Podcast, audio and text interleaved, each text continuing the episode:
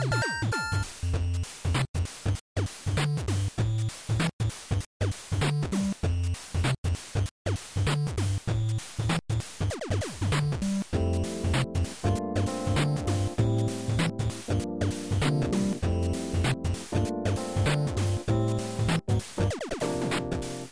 い、ファミリーステーション第93回です。はーい、こんばんは、ドラグーンです。クリンクです。ヨッキーです。はい、えー、ファミリーステーション、このポッドキャストは、大分県大分市在住のおっさん3人が、えー、ゲームの話を中心に、えー皆さんのお便りを、えー元に、えーあーだこーだしゃべる、えーなんだかよくわかんない番組です。よ く、よくわからないのか。はいはいはい。うんえー2月収録のものが3月に配信になっちゃったりとかしたんですけど、うん。まあ今日は3月の、えっ、と、16日ですね。はいうん、まあ編集以下では、えーと、またこれも4月にずれ込んでしまうかもしれないですけども、ご了承ください。はい。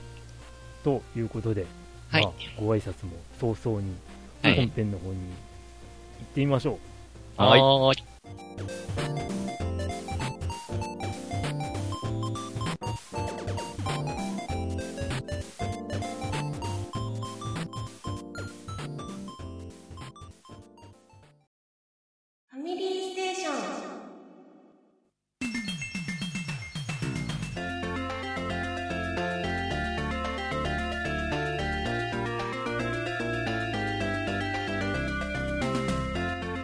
さて、え？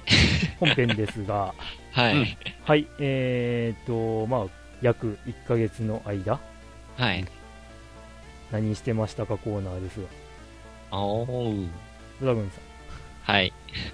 発熱しました。発熱。なんかそれ、それはゲーム機がじゃなくて、え、ド自分自身が発熱しましたうん。いや、なんか、久しぶりになんか38度台まで熱が出て、うん。え、まあ、もともとはなんか、あ、喉痛いなぁとなんか起きた時思ってたんですけど、だんだんと急激に体調悪化して熱測ったら38度っていう感じで、なるほだんだんと急激にと。なんか日本語間違ってましたけど。ええ。っていうことで、まあちょっと、会社ちょっと休んでしまいましたっていう、まあなんかインフルエンザかもしれないっていうこともあって、まあ念のため休んで病院行ったっていう感じなんですけども、ええまあ結果インフルエンザではなかったんですけども、うん、やっぱなんか周りでこんな感じで、風邪がなんか、うちの周りでは流行ってました。うんうんど。うん。それはもう普通に風邪だったんですか？うん。風邪だったら一応インフル検査と採血検査して、採血検査したら、なんかあの、細菌性かウイルス性かでなんかこう、判別する必要があったから、見たら細菌性ってことで。うーんでも腫れてたの？ああ、なんか、うん、喉腫れた、ってか赤くなってるって言われました。うん扁桃腺がまあ腫れてるかどうかでわからんけど。うんってことで、まあちょっと、この最近発熱してたっていうのと、まああとはまあ、いつも通り PSO2 をしつつ、うん。あの、セブンイレブンのコラボでやってます、あの、あ えっ、と、何でしたっけ？えっ、と、まあ、セセブンイレブンのセブンスポットにアクセスして、あのーアイテムゲットするっていうのを毎日のように通って、うん。ほぼ毎日通いましたね、とりあえずは。まだそのアイテムコードはゲットしたんですけど、それを PSO2 自体にまだ打ち込んでないんで、あ。うん。これからですね、作業は。これからそれをやって、セブンイレブンのアイテムを大量にちょっとゲットしてこようかなと。ゲット。え なるほど。ーで、また私のマイルームがセブンイレブングッズで覆い尽くされてるって感じになるかなと。それは楽しいんですか？楽しいよ。おう俺のに部屋がセブンイレブンラブなんですか？うーんラブまあ自宅近くあって、まあお世話になってるっていうのもありますけどね。うん まあでも、まあ、あとはまあ、あの、沖縄にいる友達がいるんですけども、その彼も PSO PSO2 やってるんですけど、うん。なんと、沖縄にはセブンイレブンがないと。ほうへえ。ええで、友達がそのコラボに参加できないって嘆いていたんで、まあ、その彼の分も含めて、まあ、アイテムコードをちょっと拾ってきてたっていう1ヶ月間でした。なるほど。ほ ええちょっと意外でした。沖縄にはセブンイレブンがないっていうのは？うーん。どまあ敷地は限られてますからね こうゴロゴロと、ねいろんなこうコンビニが立ってもしょうがないかなっていう感じもまあ、流通の問題もあるだろうけどね。ああ、まあね。っていう感じで、とりあえずこの1ヶ月ちょっと忙しかった部分もあったんで、もう PSO21 本って感じでした。うん。はい。ってことで、こちらは以上です。っていうか常に PSO2 一本じゃないですかうんでもやっぱね、PSO2 俺的には本当楽しいんだよね。もうなんか、自分の好きな要素がいっぱい詰まってて、なんかやってて飽きないっていうか。なるほど。うん。うんで、今度配信される予定のミッションで、私の好きなあの、な、なんて言ったらいいの？緊急クエストでなんか AIS っていう特殊なロボ機体に乗るミッションがあるんですよ。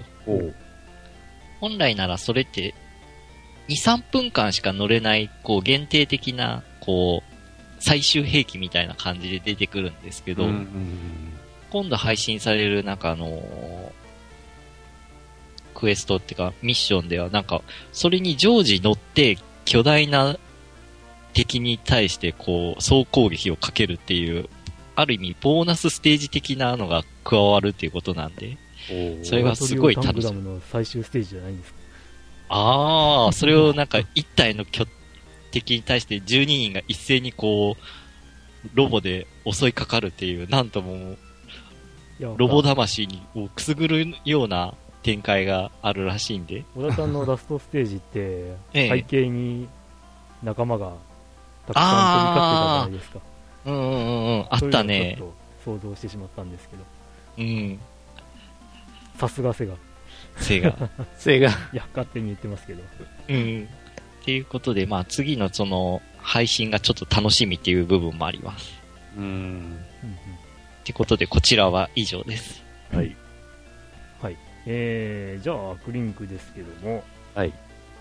まあ、前回にも話していた、えーと、実況プレイ動画、まあ、ええ実況とも言い難いなと思って、まあ、いたんですけど、まあ、とりあえず実況プレイ動画というくくりになるらしいです。ええまあ、ニコニコ動画で配信しているんですけど、はい。まあ、クリンクの遊び部屋というタイトルでやってますが、うんまあ、今のところ第1弾の「サカツク2」が一応エンディングを迎えたんで、おー。あのーまあ、おしまいという、いおしまいというか、一区切りですね。うんうん、で、次のソフトに移ろうという感じでやってたんですが、えっ、と、まあ、並行してその2としてお絵かきパズルをやってるって話をしてたんですけど、まあ、お絵かきパズルはちょっと止まってて、うん、で、まあ、予告通り第3弾として女神転生2をやってます。おー、2。ええあファミコン版。あ、アイコン版ね、うんそのまま。で、前回も言っていた通り、バッテリーバックアップ切れてるんで、あ電ー。源入れっぱなで。あマジか。で、しかもあの、前回の収録が終わった、終わった、ん、何日後かぐらいにサカツク2が終わってしまってるんで、うん。えーっと、今のところ、どうなんだろう。えー、半月近くファミコンの電源が入りっぱなし。おー。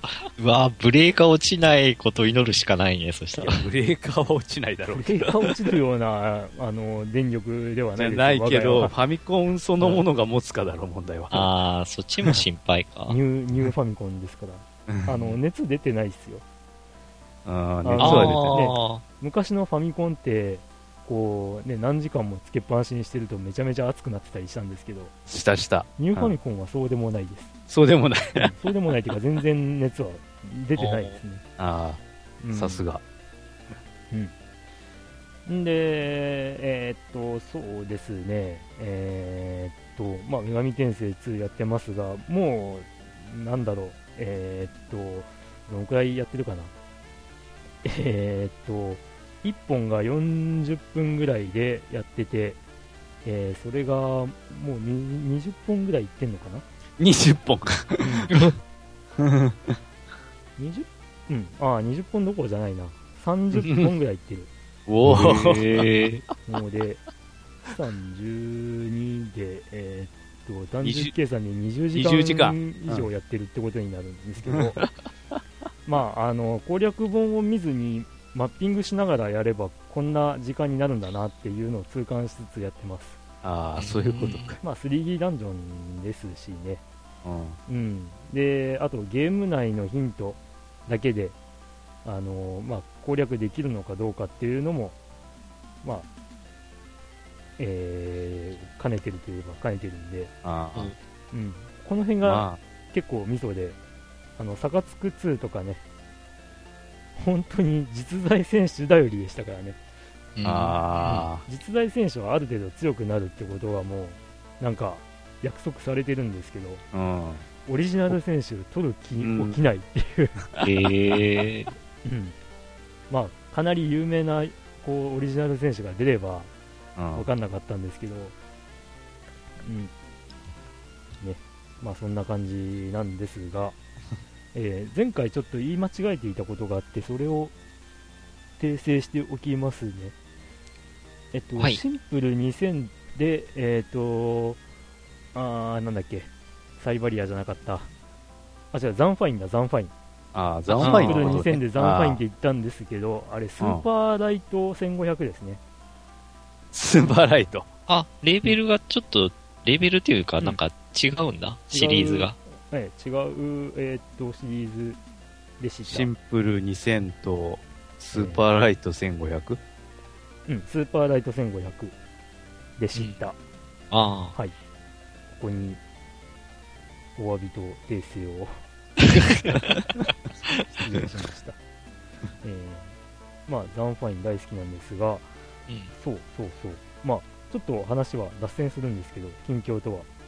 ほう。あの PS プラスでいろんなゲームが大量にダウンロードできるよって話をしてたんですが、配信された、この、えー、とファミステ前回が配信された頃には、多分あの PS アーカイブス、うん、PS ゲームアーカイブスの無料配信はもう終わっていました、うん。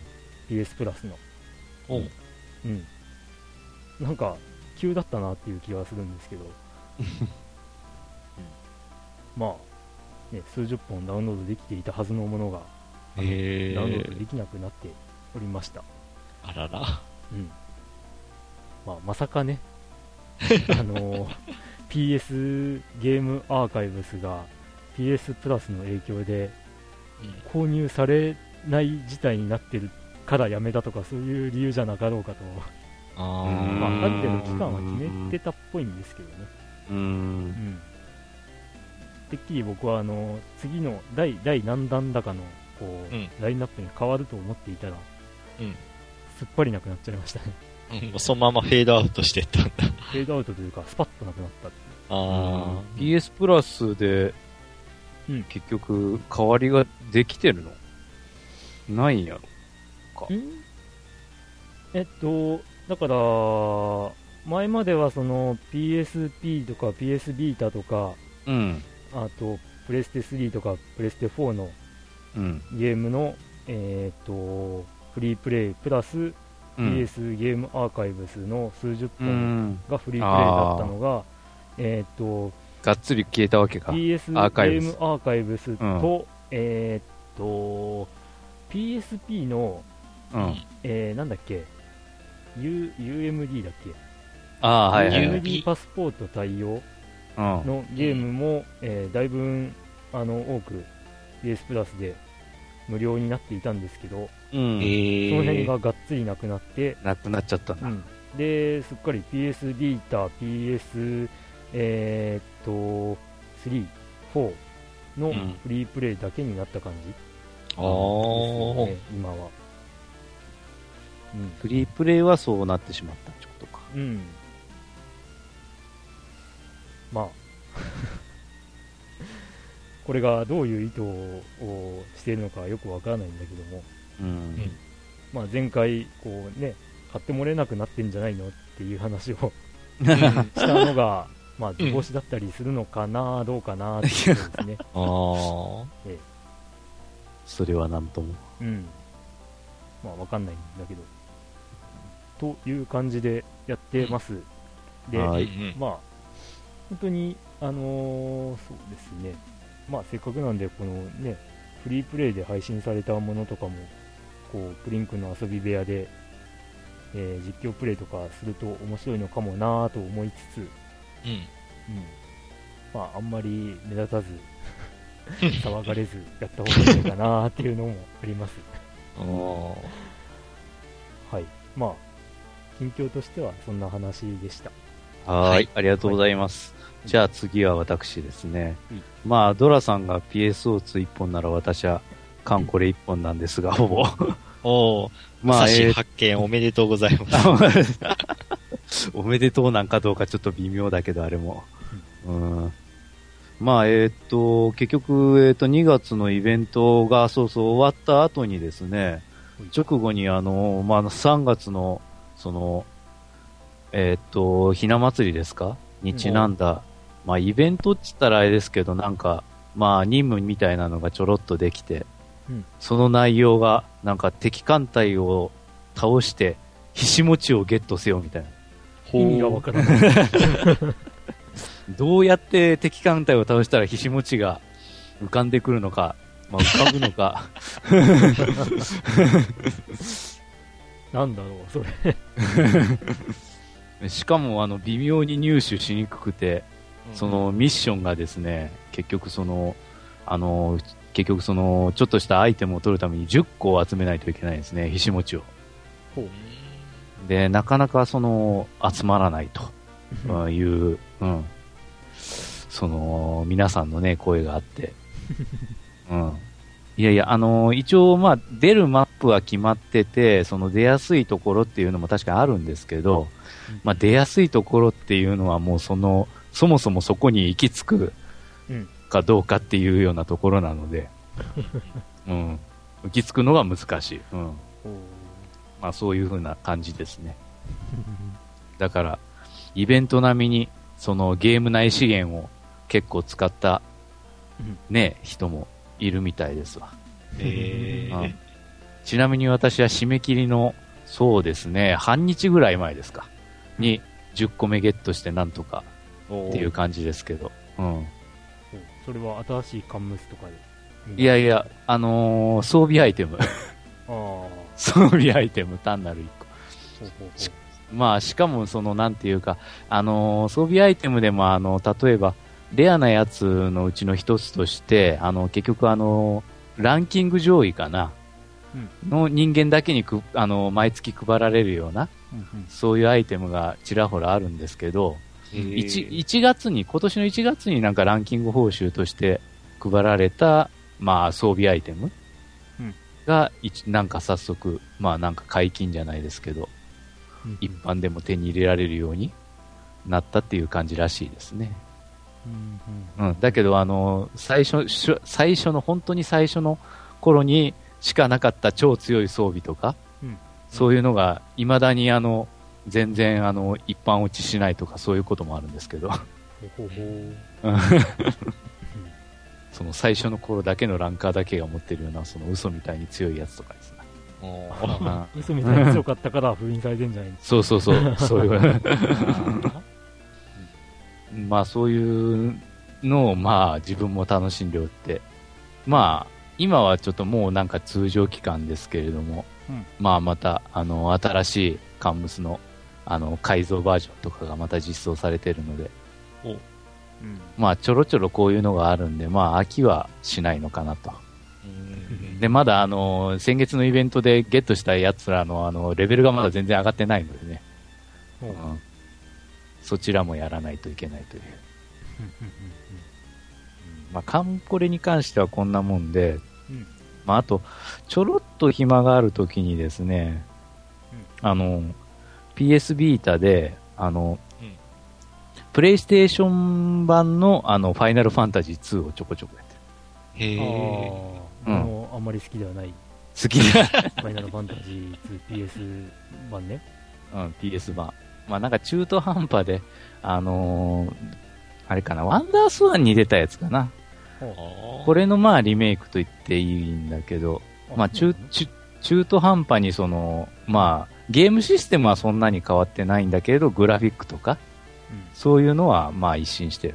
これがあの、ゲームボーイアドバンスバージョンになるとちょっとなんかもう別物ゲームになってしまうんだけど、うんあの、結局あの、後日談ゲー、後日談シナリオもつくし、え？後日談って PS 版もあれじゃなかった？ん？なんか、死んだキャラの、いや、それはゲームボーイアドバンス版。ないよ。あれ？なかったっけ、うん。いや、まあ、そこまでやってないからわかんないけど。プレイステーション版はない。えーうん。まあ僕はアドバンス？な何が嫌かって、うん。BGM のアレンジが嫌いだったんだけど、あ、そうなんうん。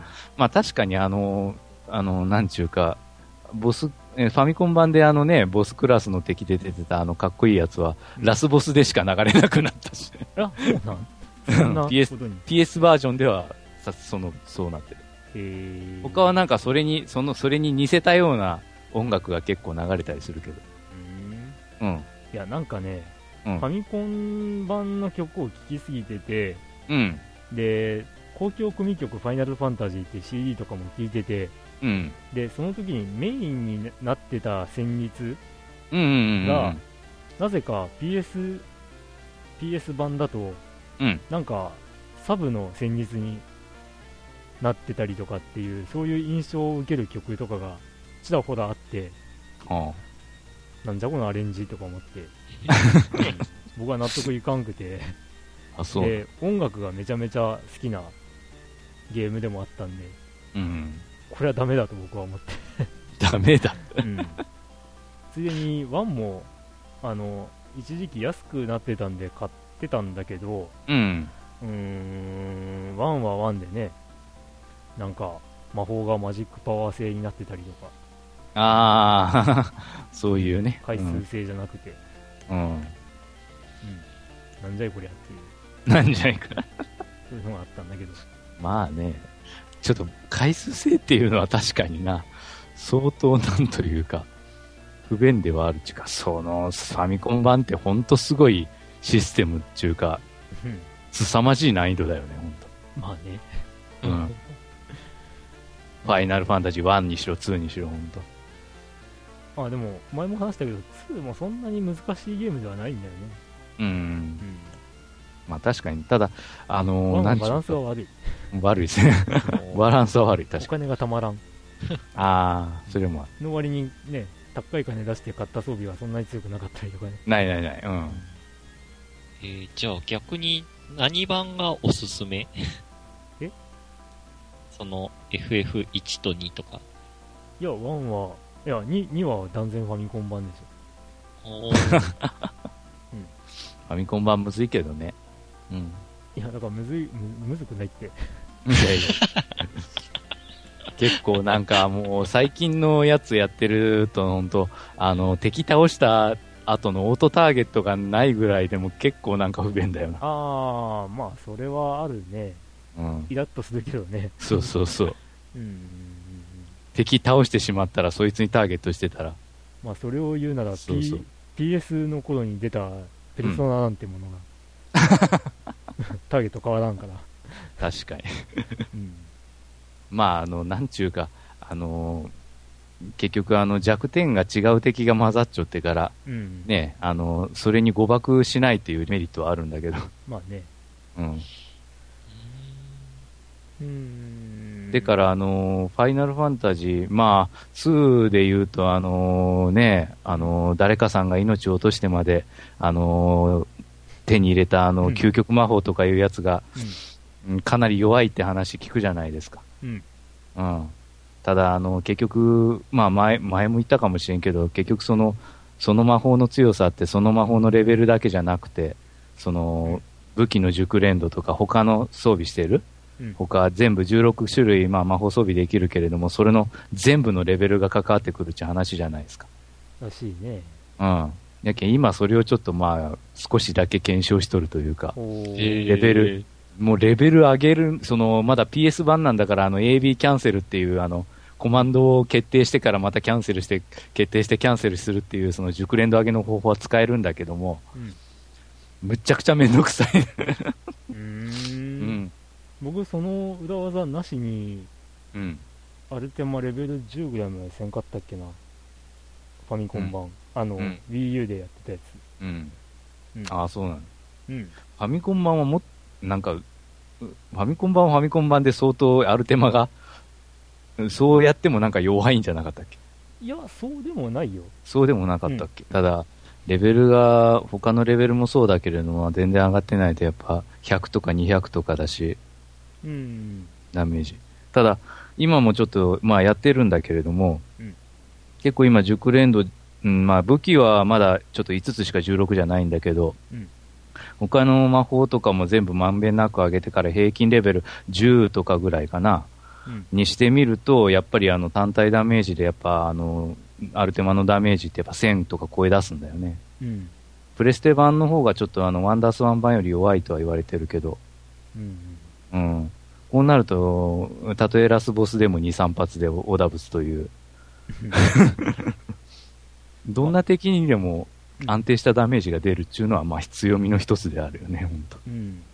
うんだ。からその辺がね、僕が、あの、去年だかやった FF2 では、うん。とにかく魔法を強くしようっていうプレイの仕方をして、ああ。フレアがレベル12とか、うん。えっ、と、ホーリーレベル10とか、うん。うん。まあそんな感じでやってたんですよ。うん。うん。うん。だから、で、そその結果どうなったかっていうと、魔力とか精神とかが、あの、バグるぐらいうん。上がってて、うん。で、まあやっぱりそれだけダメージも加算されて、う。うんん。なんかすごい楽勝になってたっていう。まあそうね。うん魔法って結構強いからね、育てると。うん。うん。で、あのね、ラスボスね、うん。こう、攻略サイトとか見ると、うんで、前話しましたけど、これ、うん。あの、アスピルっていうマジックパワーを吸収する魔法を使って。あの、ね、ラスボスのマジックパワーを完全になくして、隕石っていう超強い全体攻撃を 回避しようみたいなこと書いてあったんですけど、うん。うん、僕は隕石の方がダメージ少なくて、あの、ラスボスの打撃の方が脅威っていう。確かにね、あれステータス見ると本当8回攻撃のね、攻撃力200とかそんな感じやからすごいもんね。うん。だからね、そのプレイスタイルでいろいろ攻略の仕方も変わるのかなっていう、まあその辺が。僕はファイナルファンタジー2が好きなところでもあり、うん。うん、ね、まあいい、いいゲームですよ、本当に。うん。いろん、いろんな遊び方ができるね。ね、うん。まあ本当嫌われがちなゲームだけれど。うんまあちょっと時代を先取りしすぎた感もあるかもしれんが。うん えーまあ、よくよく考えると似たようなシステムで大ヒットしてるロープレあるんだよね。うんピンとこない。やってないかな。なんだろう。グランディアっていうロープレがありまして、あー、で、やったことはないけど、タイトルは知ってる。あれも使った魔法とかによって、その習得する魔法とかの種類が変わったりとか、うんえーで使っ、た武器によってその武器の種類の熟練度が上がったりとか、そんなうん。ゲームシステムだったんで、まあ、普通にあの地の、えー体力とかを上げるのはレベルだったけど、うん人生だったけど、うんまあ、やってて、グランディアやってて、割と似てんなと思いながら、う当時んは。遊んだもんですけどね、なるほど。懐かしい。まさか裏切ってプレステで出るとは思わなかった。サターンだけって言ってたじゃねえか、メーカーどこだっけあれって。ゲームアーツですね。あ、ゲームアーツ。懐かしいなまあシルフィードとか。うんまあそうですね、テグザーとか、作った会社ですけど。はい。まあすみません。ちょっと長くなりましたが、こんなとこですすいま。せん、僕はいが脱線させてしまって申し訳ない。いやいや、はい、えー、っと、ではお便りにいきますかね。はい。行きましょううん。はい、じゃあ、えー、1通目。はい。中ちゃんマンさん。はい。ファミステの皆様はいつもお世話になっております。はい。さて、私、中ちゃんマンも PS4 を購入しました。おー。アサシンクリード、ユニティを購入。プレイしているのですが、酔います。一人称視点ではないので大丈夫かなと思ったのですが、酔います。うん。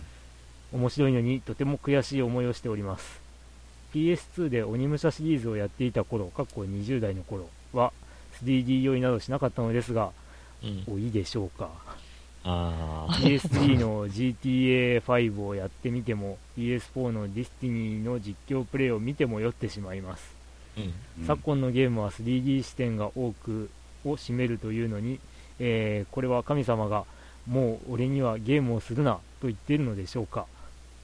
ヨッキー先生この私の 3D 酔いをどうか医学的観点からアドバイス改善へ導くことはできませんでしょうか。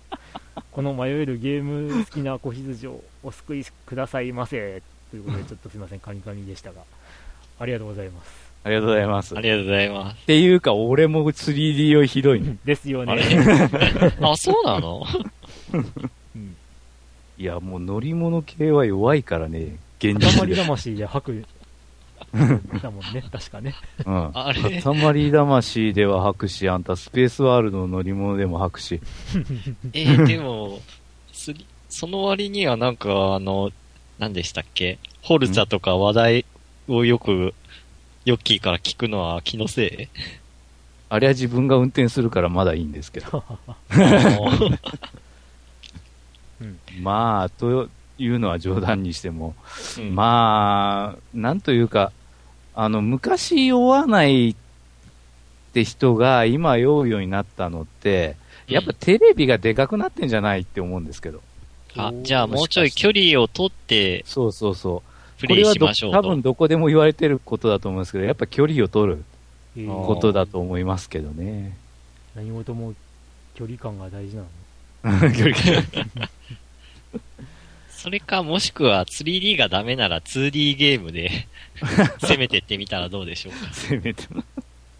まあだから結局失点をガリガリね、あの、変わるようなやっぱゲームはやっぱ酔いやすいわけで、あそこでやっぱ近すぎるとやっぱ視点の動かし方も相当激しくなるので、あんまり視点、視線を動かさないで済むようにするにはやっぱ話すしかないかのと。ーまああとはやっぱ慣れっていうのはあるんでしょうね。人、個人差はあるんでしょうけど。うんうんあとは、酔い止めの薬でも飲むかって感じですが。効果あるもんなの？まあ多分あ、あの、原理が似とるんであれば、多分あると思いますけどね。まあ市販でも売ってないことはない。うん。まあそういう、ただまあ、そっち系の薬ってあの、抗ヒスタミン作用があるので、あの、大体眠気が来ちゃう人は来ちゃいますね。はあはあはあうん。いかがでしょうか？中ちゃんマンさんだから多分ね、昔はなかったのにって言ってるのは、なんかそのテレビがもしかしたらでかくなってませんかっていう疑問はあるんですよね。うん。花粉症みたい花粉症。うん。はいはいという。ことで、ねうん以下の処方箋でした っていう感じです、ね。はい。ありがとうございます。じゃあ、続いて、えっ、と、梅次郎さん。うんはいえー、ファミリーステーションのお三人様、はじめ、初めてメールさせていただきます。名古屋の梅次郎44歳と申しますうん。朝ぬぱさん、暴れラジオスさんを拝聴しているのですが、その中でファミリーステーションという言葉を聞き、からどんなポッドキャストだろうかと思い聞いたのがきっかけです。現在は過去過去回から順番に聞いています。ところで私も WRC が大好きで、クリンクさんの番外編 WRC の回を何度も聞き返しています。まるだまるで WRC 総集編のようでめちゃめちゃ楽しいです。お気に入りのドライバー、マシンの話などしたいですね。ちなみに私は1990年代が好きです。番外編第2弾、ぜひお願いします。ところで私もグランツーリスモ6をプレイしていますが、ステアリングコントローラーの導入を計画中です。おすすめのコントローラーなどありますでしょうか？まだまだ書き足りないのですが、長くなるので、この辺りで失礼いたします。ということで、ありがとうございます。はい、ありがとうございます。お WRC とか？ええおうそうですね。WRC、お二方はどうですか？いやー、僕は全然見たことなくて、私もね。はうん。ね。い。すいません。えーっとですね、うん、第2弾。僕僕は98年から見始めてるので、うんおー90年代っていうのは、まあ、ギリ、あの、終わりの方は知ってるわけなんですけど、うん。でも、90年代の前半と後半ではまるで違う、あの、メンツになってるというか、えー、あの、98年頃の、えっ、と、チャンピオン争いをしている人たちが、90年代前半ではまだ、あの、ルーキーだったり、うんえーっと、まあ、ある程度中堅どころだったりっていう、そういう世界なんで、で、なんで知ってるのかっていうと、えーうん90年代 WRC 総集編という DVD を持っているからです。そういうのがあるのか。あるのです。えで、まあそうですね、お気に入りのドライバー、マシンの話、まあお気に入りのドライバーは多分、あの回でも話してるんですが、カルロス・サインツという人が大好きですね。うんまあ、サッカー選手、プロサッカー選手になるんじゃないかと言われていた人が、突如 WRC ドライバーになったという逸話のあるー、人なので、えー、何やってんだこの人っていう。で、何年か前に、えーレアル・マドリードかなんかの、あの、会長に就任するかしないかみたいな、そういう話題にも上がったカルロス・サインツさん。現在、あの、えっ、と、なんだ、あーっと、ラリー、あの、WRC じゃなくて、うん。えっ、と、パリ高旧旧パリ高の、えっ、と、ドライバーをしてます去年とかもいい線いってたはず、優勝争いしていたはずなんで、まだまだドライバーとしては、えー力のある人なんじゃないかなと思うんですけど、まあ、ちょっと WRC には戻ってこなさそうですね。う んで、マシンは断然セリカお ST、うん。205WRC と言いたいところですが、185が好きです。おえー、と205が僕が乗ってたセリカと同じ丸めのよやつですけど、うん。その前のリトラクタブルライト、パカって開くやつが、えー、とデザインとしてはすごい好きです。うん。えーで、えーカストロールカラーうん。といえいうのが分かりますかね。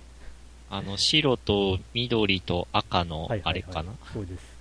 がすごく映えるという、おーうん、まあそんな感じです。第2弾。うーん、第2弾。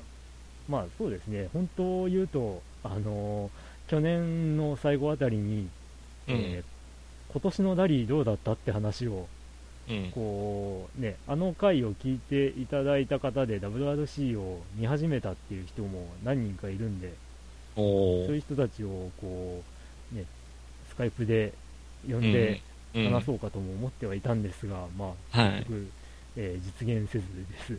あー はい。うん。っていうような感じなんですが、うん。ステアリングコントローラーはですね、僕はプレステ2の頃から、えーと GT フォースプロっていうのを使っています。う。うんん。で、えーと、割といいとは思うんですが、おすすめとしては、その後に出た、えードライビングフォース GT っていうのをおすすめします。うん。で、なんでかっていうと、まあ、うん。GT フォースプロをおすすめしたかったんですが、うん。えーっと、ちょっと調べてみると、このドライビングフォース GT っていうのが、うん。えーっと、GT フォースプロよりもハンドルの径が、えーっと、大きいと。はうん。より実車のハンドルの大きさに近いっていうことなんで、えー。その方が操作しやすそうです。まあ、操作実際に操作しやすいってレビュー書いてる人が多いです。ん。うん、なので、えーっと、確かプレステ3向けのあの PS ボタンがついてる、えードライビングフォース GT もあるはずなんで、うえーと。その辺をおすすめします。で、うんまあ、高いものは高くて、他にもいろいろあるんですよ。まあ、それこそ、ヨッキー先生が買われた、コあントローラーを出している会社が作っているものとかですね。うん。うん、あと、まあ、何気にこう、ハードオフとかに行ったら、シートごと、ああ。あの、ハンドルコントローラーとか、そうね。うん。あの箱に入って売ってたりとかして、うん、あったりすシるんで、シートごと？シートごとです。シート。うん。なんてのもあるので、まあ、ご自分で探されるのもいいと思います。いおろいろ見る。ると楽しいと思います、この辺。うん。うん、とりあえず、まあ、比較的安価で買えそうなものでおすすめは、えーロジクールのドライビングフォース GT、うん。えーっと、まあ、GT フォースプロいいんだって思われるようでしたら GT フォースプロをおすすめします。うえーんっ。と、PS2 向けなんですけど、あの、GT フォースプロって、うん。でも、あの、PS3 でも動きます。うんつ。いでに言えばあのドライ、ドライバーをどっかから探してくれば、えーパソコンの Windows8.1 でもバッチリ動きますんで、うん。ってな感じです。はい。はーい。はい。ということで。ありがとうございます。は いありがとうございます。えーっと、次は、えーっと、勝元さんだよね。はい。はい。えー、勝元さんのお便りです。えー、クリンクさん、ドラグーンさん、ヨッキー先生、いつも楽しい放送ありがとうございます。えー、まずは、ファミステゲーム大賞お疲れ様でした。下着のランキングや回のバラエティありすぎるゲームの数々がとても面白かったです。さて、近所のゲームショップなのですが、私が住んでいる福岡もどんどんゲームショップがなくなりつつあるのですが、そんな時代に新たなゲームショップが昨年オープンしました。えー自宅から歩いて5分の場所にあるのですが、福岡市博多区奈良屋町14の20にあるゲオ 大博通り店ではなくて、あ、えー同じ、同じ建物の地下1階にあるカルチャーアーツというお店です。ええーお店の特徴としては、とにかくゲームの種類が豊富で、古くは任天堂初のゲームハード、テレビゲーム 15? えーいや、カセットビジョンに始まり、MSX、ファミコン、PC エンジン、セガマーク3など枚挙にいとまがありません。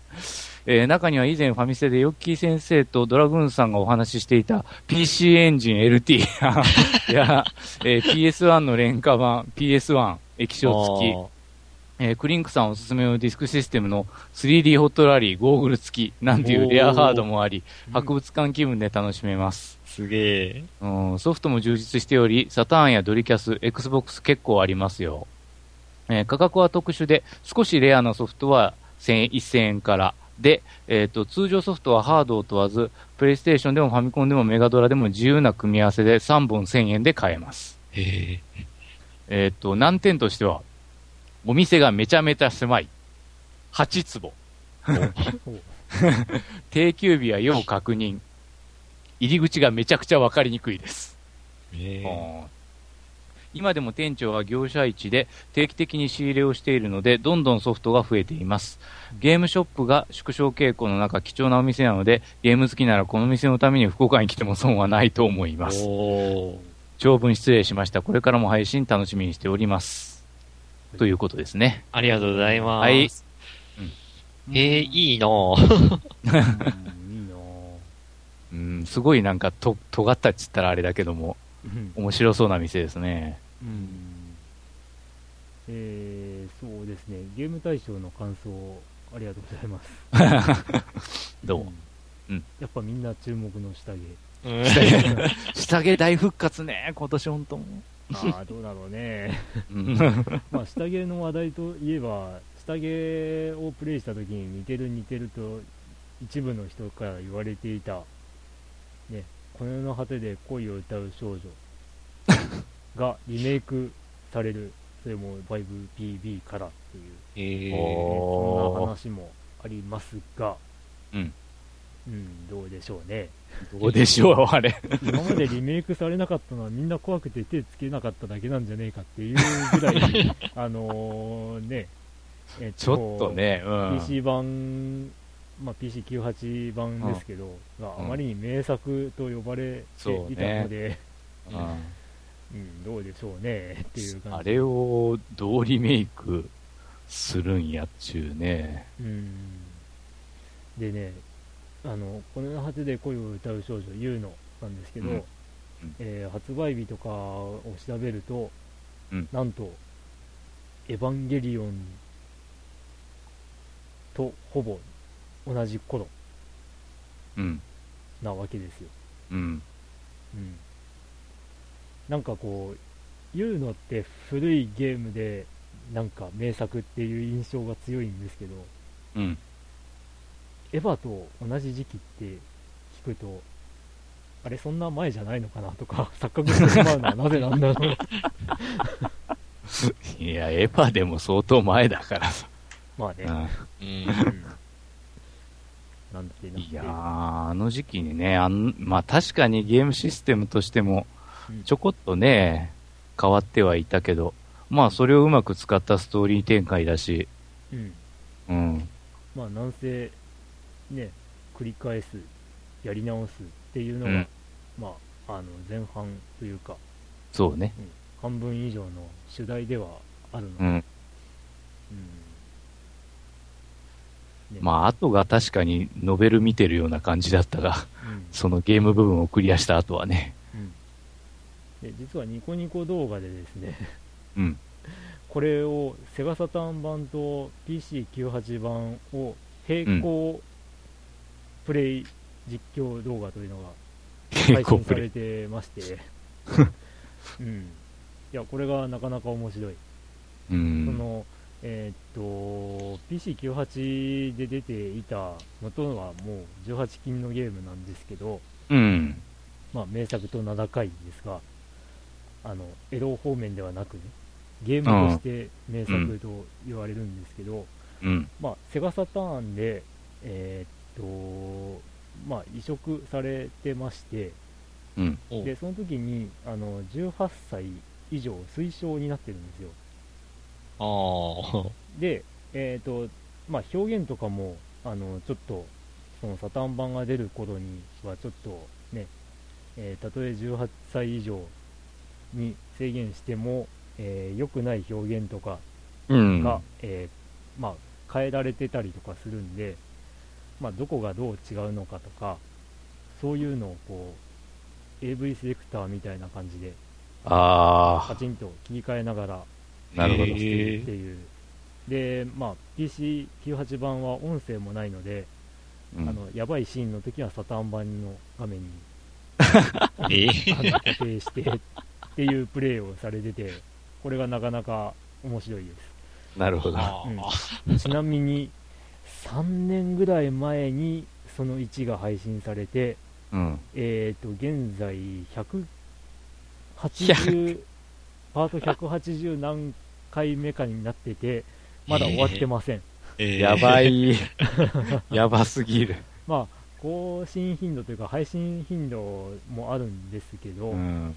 まあ、本当に見てると、あのうんなぜ更新頻度が遅いのかとかも、まあ、わかるっていう、う。入念にその下下見というかして、あで、あのどこをクリックしたらこうなるのが、サタン版ではこの順序じゃなくとか、そういうあ。のを。しっかり検証してからやってるんで、すげえ。そりゃ時間かかるわと思って、そら、一場面ごとにそんなことやってればね、そら時間かかるわ。で普通にプレイして言うのって、あの攻略法が分かっていれば、50時間とか60時間とかかかっちゃうゲームなのに、うん。うん、でああ。攻略法が分かんなければ、100時間とか優に超える、そうね。うん。珍しいよね、100時間とか超えるテキストアドベンチャーって他にあるのっていう。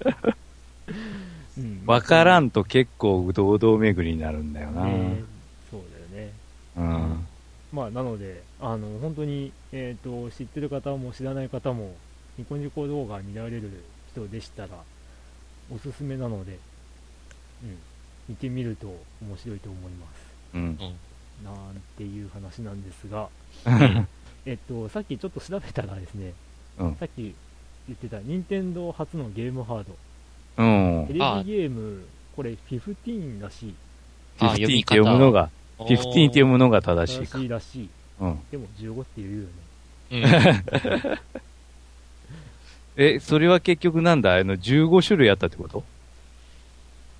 ああ、だからそれとも当時、うん、ソフトじゃなくて、まあソフトか、あの、内蔵ソフトが15あってこと。ですあうん。なるほど、なるほど。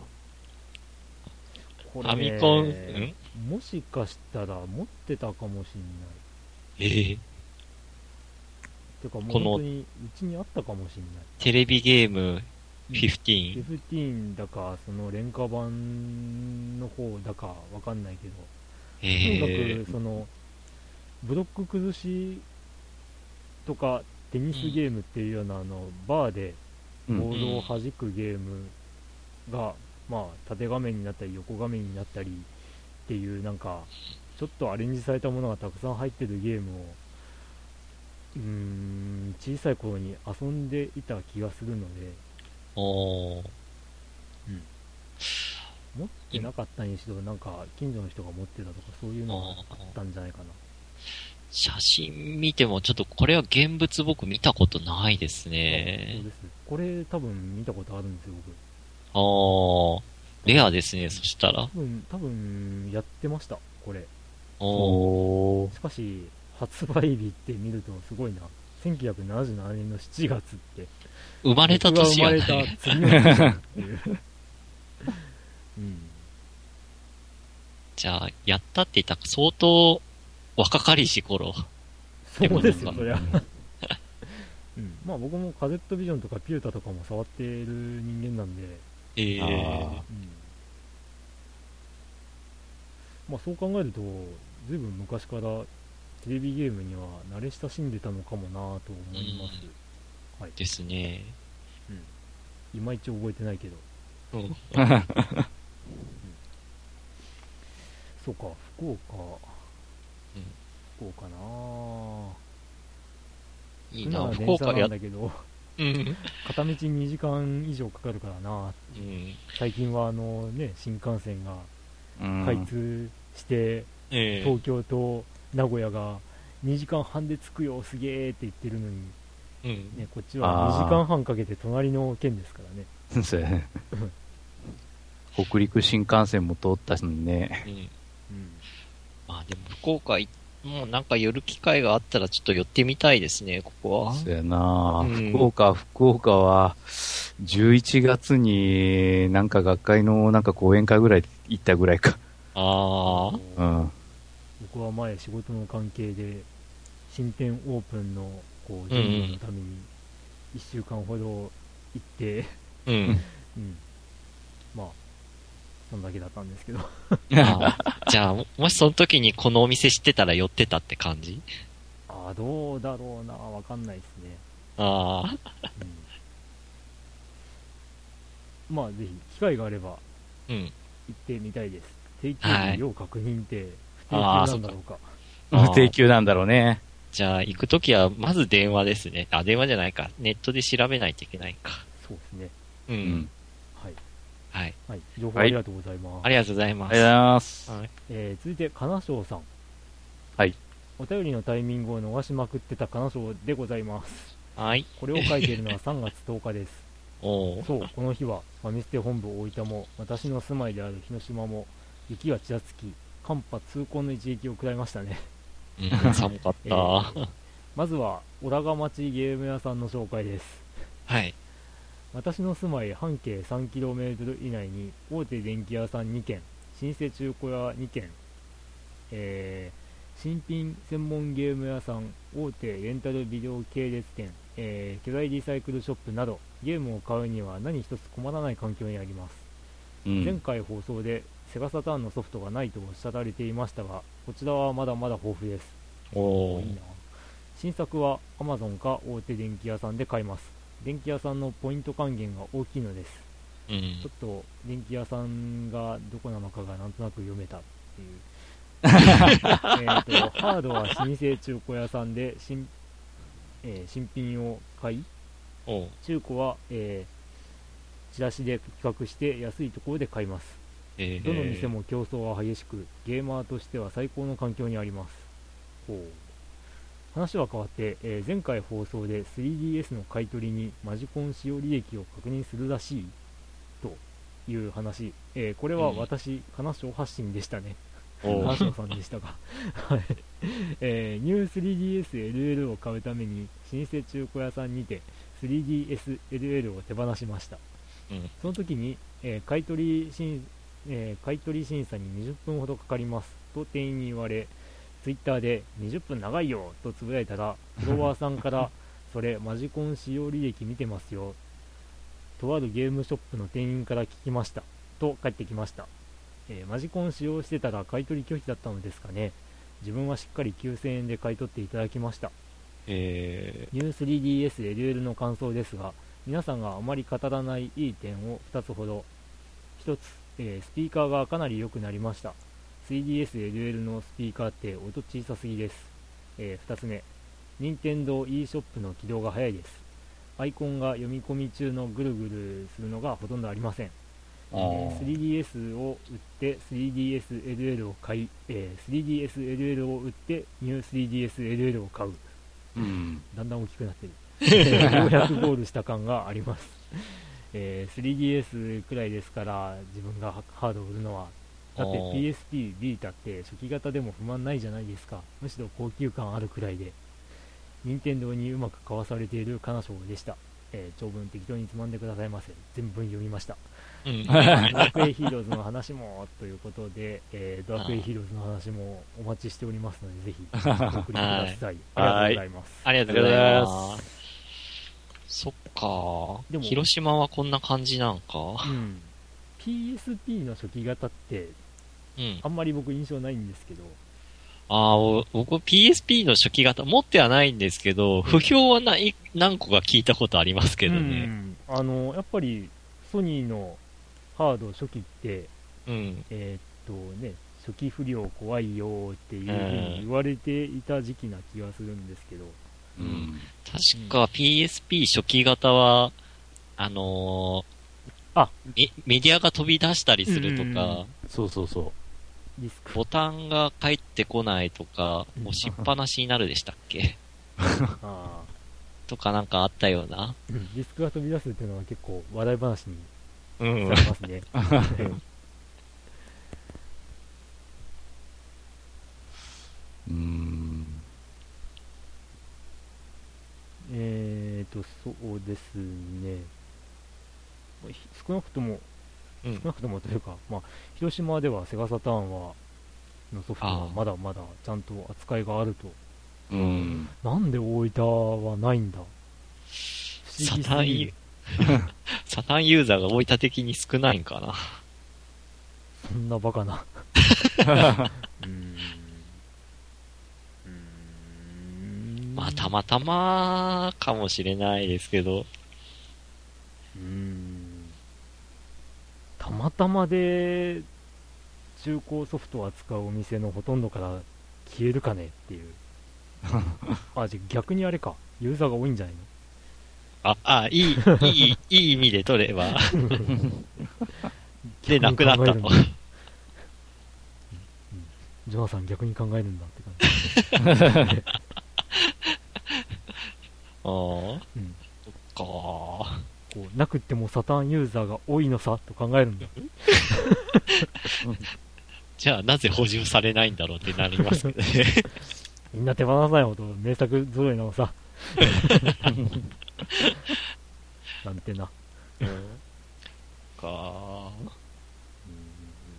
まあ、地域によってなんかいろいろ差がありそうですね、こうやって見ると。ううんん。まあでもまあ、やっぱ物はやっぱ人が集まってるとこにやっぱうん集まりやすいですしうね。ん。まあ確かにさっきの話もありますけども、広島も福岡も大分と比べたら都会ですからね。そうですよね。まあ、サターン大好きっ子としては、本当に、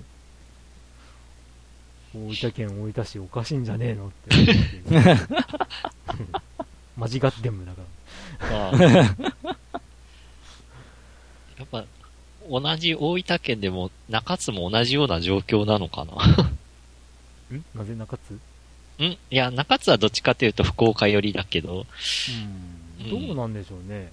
うーこのん。辺まで。大分市だけなのかなとかちょっと思っただけなんえで。少なくとも別府市もそうです。あ、別府市も含むですか。あだって大分がダメなら別府市があるさって思って行ったら全然なかったんですから。も し ここまではかしたら、検証済みです。あーうん山を挟んで中津とか日田にはまだあったりして。うーんそこまで行く元気がない。うんあ。中津まで行くんだったらもう福岡県行っちゃうよ。うん中津のリスナーさんいないかな いらっしゃいましたら、ぜひ情報を。ええーください。サターンソフトたくさんあるよって言われたら、行きますね。会に。いや、そっか、割新しく高速もつながりましたしね。うんうんうんうん。北九州方面に。あと、ビータの初期型って、うんあの、んビータの初期型は僕いい印象あるんですよね。ああ、有機 EL とか？うんですね。うん。そこはやっぱり、あのーアドバンテージあるような気がします。うんうんそうですか。うん。私が持ってるビータですが。まあ、見比べないとわからないという声もありますが、わからん。絶対わからん。ああ、見比べたことはないなぁうん。まあ、見比べたらさぞ綺麗なんでしょう。そうかね。いや、わかんないけど。そら、単なる液晶と比べたらチュキは確かにするけど。うん。うん。まあまあまあ。そんな感じで。はいっはい。ていう感じの中古ゲームショップ、募集したらこんな感じでうん。お便りでいただきました。え、はい。お便りでいただいたのはこの感じですけども、えっ、と、ええツイッターの方で若干ですね、反応いただいてまして、はい。えーちょっと、えー拾うとですね、ええ。えーマハリトさん、はい。えー近所のゲームショップは個人経営は壊滅してしまいました。自分は岡山県ですが、店舗で中古ゲームを買うとしたら、ゲオ、古本市場、あと地方のチェーン店で、えーメディオっていうチェーン店があるみたいですね。おー3択ですと。うん。とかですね。うん。えーっと、鬼久さん。はい京都府在住です、えー近所の中古ゲーム屋さんは古本市場のみになってしまいました。以前はゲーム倉庫、ブックオフがありました。うん。うん。ゲーム倉庫っていう、えーお店があるんだね。漫画倉庫なら、うん。まあ、こちらにはあありましたが。うん。ゲーム倉庫ってあんだ。はい。それと、えーっと、猫やんさん。はい。うちの近くだと、千葉鑑定団、過去、おもちゃ倉庫、漫画倉庫みたいなところや、うんえーブックオフ、あと、エンターキングという中古取扱店があります。ツタやゲオは PS 系と DS 以降しかないけど、鑑定団はスーファミもファミコンもあります。多分サターンもあったはずということで、おー。うーん、なるほど。なるほどですよ。まあでも結局やっぱ、店減ってきてるっていうのは共通のまあそうですね。感じですかね。あ。う。うんん。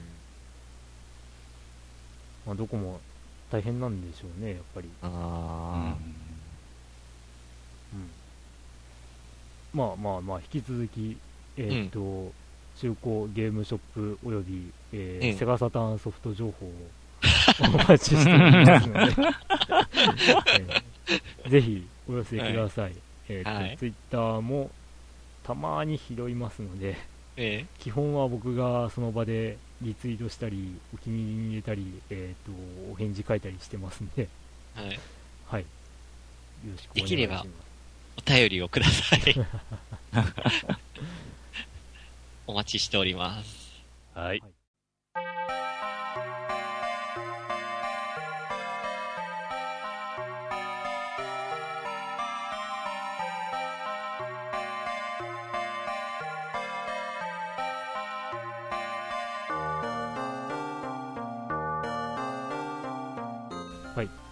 ことで、えーはいと今回、えー2015年3月号のファミリーステーションでした。3月号か。3月号になるんですかね。さあ、は えーまあ、第93回、い。はい。えーと、ツイッターでですね、あのーえね、久々にファミステを聞いてみたら、うん100回へのカウントダウンが始まってたっていうああ。反応もいただき。ました。うんうんえーそういう、まあ、本当にそんな回数になってしまいましたが、うんやっとですけど、やっと93か。あと7回。この月1でいけば、この7回が長い。順調にカウントダウンしてたら、うん途中で止まって、あ、あれ？っていう感じで。半年止まったりね。うちのことだから、ありえなくはない。まあそこは皆さん、あの、気長に待っていただけると助かりますんで。えーえーえーということで、はい。えっと、ファミリーステーションはですね、うん皆様からのお便りで成り立っております。まあはい。本編の最後でも告知をしましたが、えまあぜひお便りをいただけたらとえうんはい。思いますので、はいどしどし、えーうんお送りください。お待ちしておりますんで。はい。じゃあ、他に告知は？告知？ええまあ、引き続き中古ゲームショップ情報お待ちしてますっていうぐらいそ。れも繰り返しになっちゃうから。繰り返し繰り返しの。大事なことなので、2回言いまあそう。えっと、じゃあ個人的には、クリンクの遊び部屋もし、よければ、はい。ただね、一人喋りってやっぱむずいね。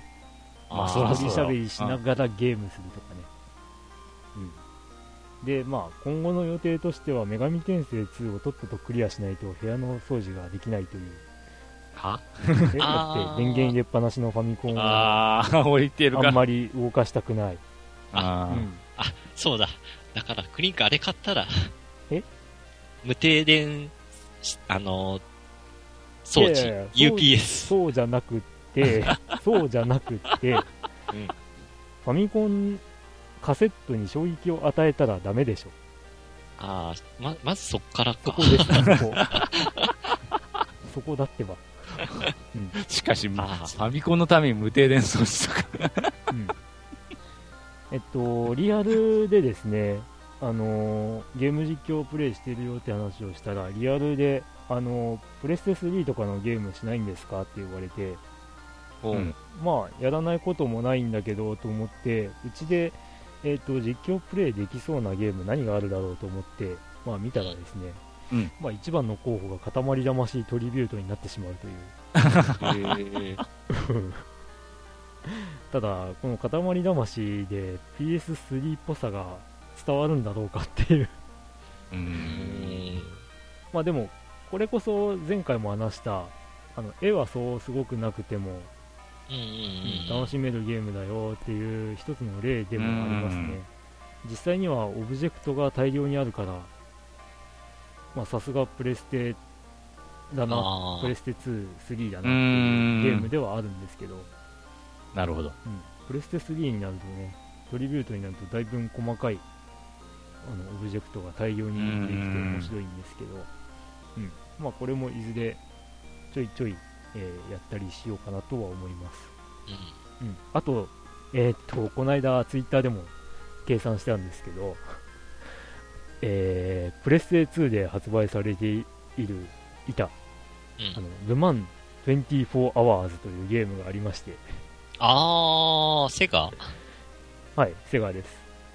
とはいえ、あのーアーケードのルマンとは別物のゲームなんですけど、え、そうなの？はい、うん。アーケードでセガがルマン24 Hours って出してたんですが、うんうん。えーそれかと思って家庭用た。に出たもの、まあ、セガが発売したんですが、開発元は違うところで、ええで、これのですね、リアルタイムモードがあります。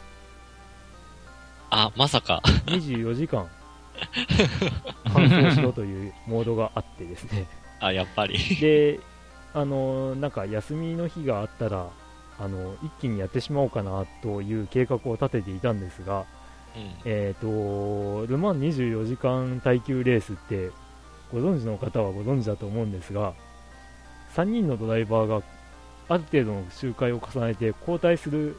ようになってます、うん。それで24時間走れるわけですがうん。1人でやれるかって言ったら無理だろうっていううん。感じなんですけども、えっ、と、去年のレースのデータを調べると、えー3位になったチームが、えー31回ピットインしているんですよ。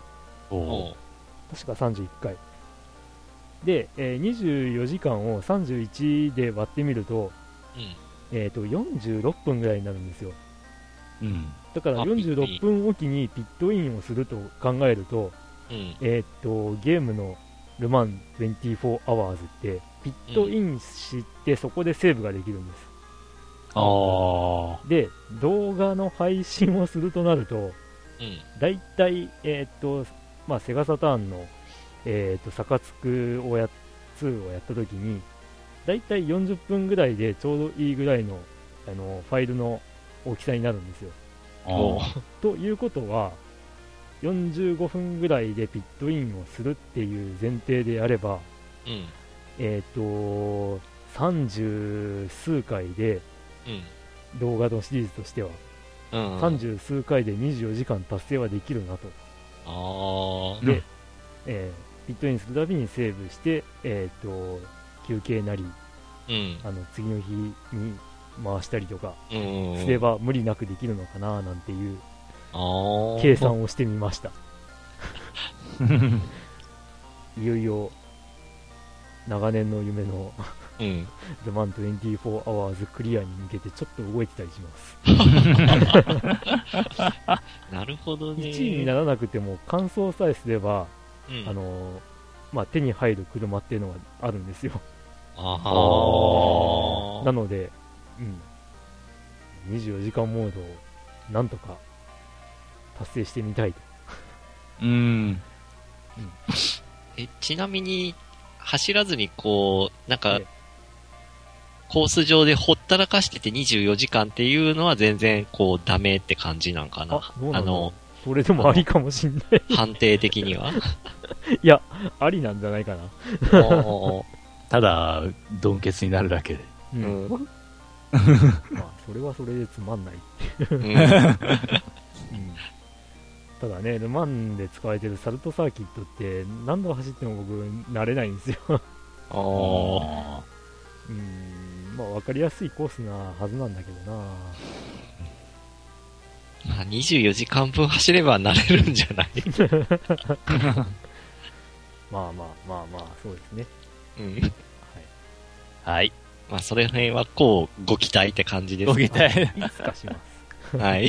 今は女神転生2ですから。えー女神転生2もようやく東京編に終わりが見えてきたという、あそんな頃合いではあります。あ。ただ、マッピングしながらなので、まだまだ時間がかかりそうです。なるほど。はい。てな感じで、はい。ファミリーステーション周りは、うん。えー、まあそんな感じで動いてますけども、はい。まあなんとか月1収録はできています。うん。